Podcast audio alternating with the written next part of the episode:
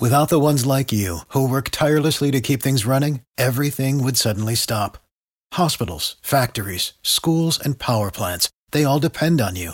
No matter the weather, emergency, or time of day, you're the ones who get it done. At Grainger, we're here for you with professional grade industrial supplies. Count on real time product availability and fast delivery. Call clickgranger.com or just stop by. Grainger for the ones who get it done. Anyone still laughing at Wil Crowe? That's all I've got to ask this morning. Good morning. Very good morning to fans of the Pittsburgh Baseball Club. This is Daily Shot of Pirates. I'm Dejan Kovacevic of DK Pittsburgh Sports. If you happen to be into football and or hockey, I also offer daily shots of Steelers and Penguins where you found this. Pirates 8, Dodgers 4. You don't need me to read you the score because you so very much stayed up to watch that one. There's no way you were conking out after maybe having conked out the first two nights and waking up and hearing and reading all this wonderful stuff about how the Pirates had been playing at Dodger Stadium. Well, now, especially with a chance to sweep, yeah, yeah, you don't need for me to summarize anything. You know exactly who hit the home runs. You know exactly who made all the defensive gems. And by now, you've probably had a chance to read up on the various historical data attached to this series. My favorite among them, by far, being that this was the Pirates' first sweep against anyone, anywhere since August of 2020 against the Brewers at PNC Park. And yes, that is a terrifyingly awful statistic to bring up in this context, but it also, you know, it, it puts a highlighter over what just might be happening here. Because at some point, you do have to start knocking down pins in order to get where you want to go. No, this is not a linear process, as Ben Cherington told me back in Bradenton. There are going to be ups, there are going to be downs. What you would hope for is that there will be more of the former than the latter when you're in year three of the management team. We are seeing that now. We're seeing it in every place, even starting recently with run differential. The one thing that looked like it was going to be the killer to this season, that was going to turn the Pirates into, I, I don't know, I guess you could say the Reds but you're even seeing it in, wow, I can't believe I'm about to say this, but the standings. Pirates are 22 and 27. They're five games under. They're also five games out of a wild card spot if you really wanted to hear something over the top preposterous in this episode. But there's more to this than the outcomes. And I've been trying very hard to not emphasize the outcomes all through this, not to try to make it easier on them or anything like that. If anything, I think I've probably been pretty tough on this management and on this group of players for not having shown progress in year three. But what I most wanted to see was improvement. And if it wasn't going to be improvement in certain players, it was going to be getting better players or allowing younger players who have more talent and more potential to get a chance whenever your Yoshi Tsutsugo's or Yu Chang or whatever other scrap heap guys come along, start plugging up the process. You move them out and you give prospects, even marginal prospects, a shot. And that, that is what's happened ever since the 18 to 4 loss to the Cardinals. Three guys were called up over the following 48 hours. three of them. And what do you know?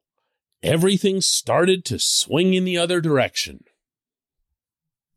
This portion of Daily Shot of Pirates is brought to you by our friends at North Shore Tavern, that's directly across Federal Street from PNC Park. It's home of Steak on a Stone, an eating experience, underscoring the word experience.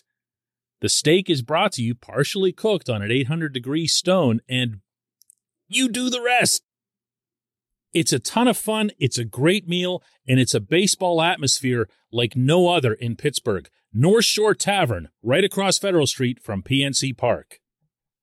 This was Derek Shelton after the game last night in LA when asked about finally getting a sweep. Uh, not heard and the audio, unfortunately, is the big smile that he broke into upon this subject coming up. Yeah, I mean, it's good. I mean, we, we played really well, uh, you know, throughout. When we, we had to play well, you have to play well to, to beat, you know, the Dodgers. And uh, I'm really proud of our group because, I mean, we're running out a really young group of players, a bunch of rookies, and to come into this environment and to do that, it's pretty special. Hey, good for him, too. He's the one who read the players the riot act after 18 to 4. He's the one who left David Bednar in for 50 pitches the other night when he sensed that it was important to his players to finish that particular outcome.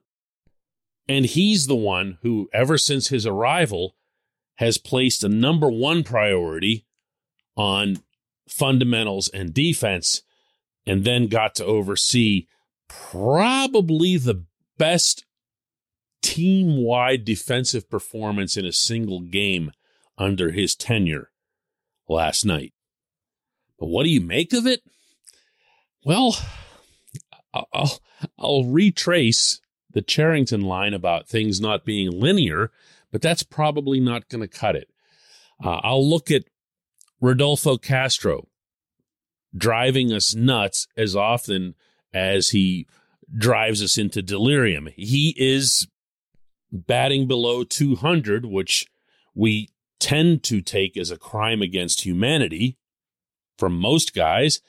But it's okay with this guy because he comes up with a big hit and he comes up with a big play and he shows uh, that energy and enthusiasm. But unlike Cole Tucker, he does it with the occasional results and big results at that. That's that's what gets you right now about this group. The play that Diego Castillo made at shortstop, uh, ranging well to his left and then firing back across his body to third base for Brian Hayes to tag out the runner who, you know, arrogantly was just trying to advance there, uh, was outstanding. I mean, everything about it was outstanding from his decision making to his confidence to complete it to the execution. You live with that. You know, you live with that. You don't do this Yu Chang stuff. You find your guys who are part of what you're building. You embrace them, you encourage them, and you grow with them. Do more of that. Don't stop. Don't be coming back here and then tomorrow night against the Diamondbacks filling out some trash lineup again. Put these kids on the field in front of the home fans let them feel some actual applause and appreciation for the first time all season from those paying customers who will have watched the way this team performed, not just in LA, but also before that in San Diego. Should have swept the Padres too. Keep that going. Don't overthink this. Oh, and you know what else? Just a thought here. There's a day off today, right? Can you think of a more perfect time to call Oneil Cruz up? Like, like right now, call him up. Let everybody have a full day in advance after everything that just happened out there to get excited and put a bunch of seats in that ballpark and try to keep something going. They won't do this. I don't even know why I'm saying it. When we come back, J1Q.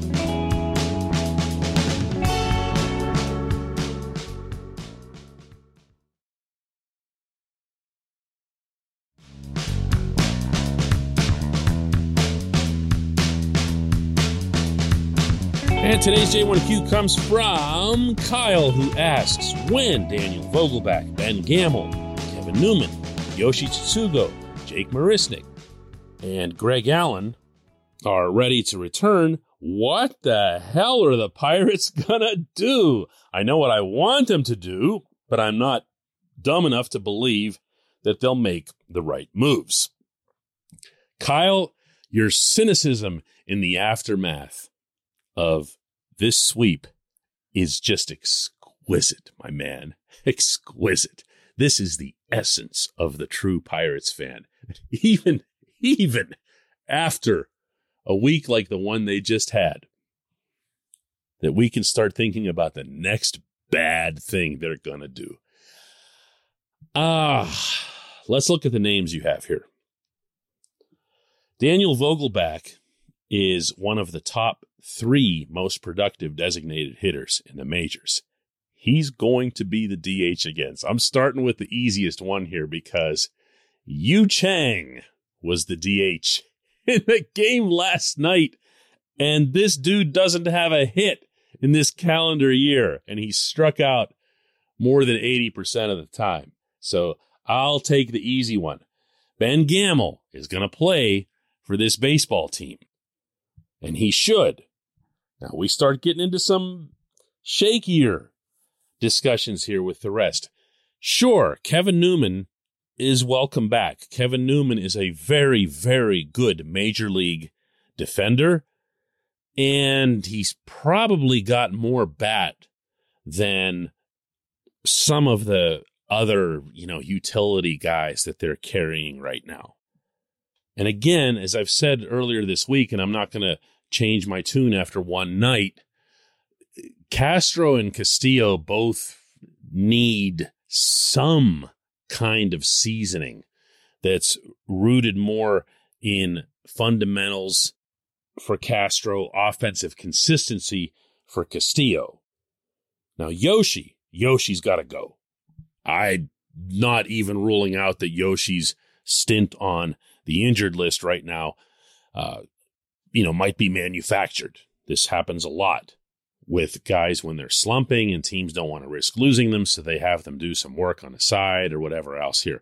Whatever. I don't care in one direction or the other. Michael Chavis is not only hitting the baseball, but he's playing a good first base and he's a former first round pick himself. So despite his age, and he's 27, you could still, if you were being really generous, put him in the category of having something of a ceiling, if not being some full blown prospect. He's not perfect for first base because he's not a tall guy, but then Mason Martin is going to be up here at some point in 2022. Yoshi doesn't matter at all. Yoshi needs to go.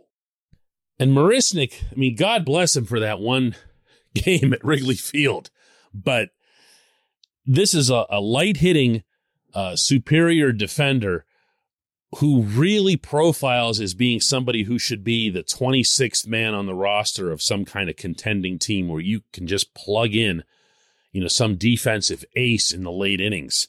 Uh, every manager would love to have someone like Marisnick on their roster. I just don't believe he fits here and never understood why he was added in the first place. So I don't know if that fully addressed your question, and I don't believe the Pirates have challenging decisions in front of them. The players that I just mentioned who could go won't crush anyone's soul if they're gone. But if any kind of corner was turned with this remarkable trip through California, one would hope that it's the beginning of the end of Cherington slash Shelton looking at this roster as if it's just an endless set of tryouts for mediocre, versatile crap.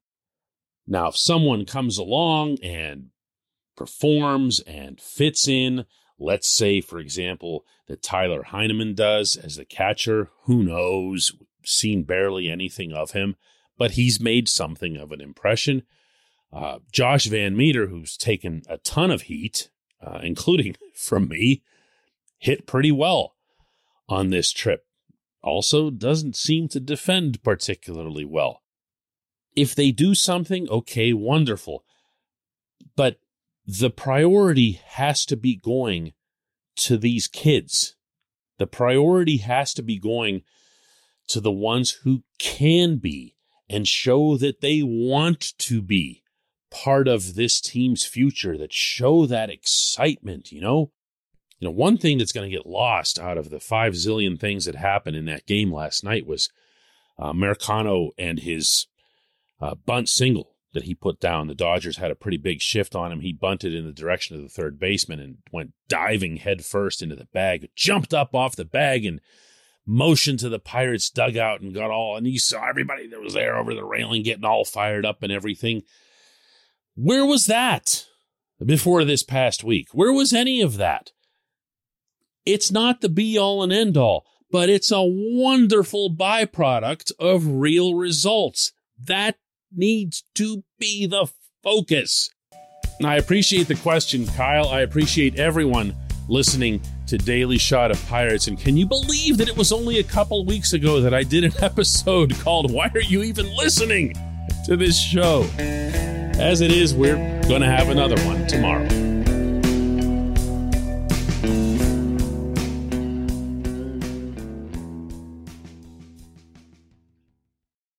Without the ones like you, who work tirelessly to keep things running, everything would suddenly stop. Hospitals, factories, schools, and power plants, they all depend on you. No matter the weather, emergency, or time of day, you're the ones who get it done. At Grainger, we're here for you with professional grade industrial supplies. Count on real time product availability and fast delivery. Call clickgranger.com or just stop by. Grainger for the ones who get it done.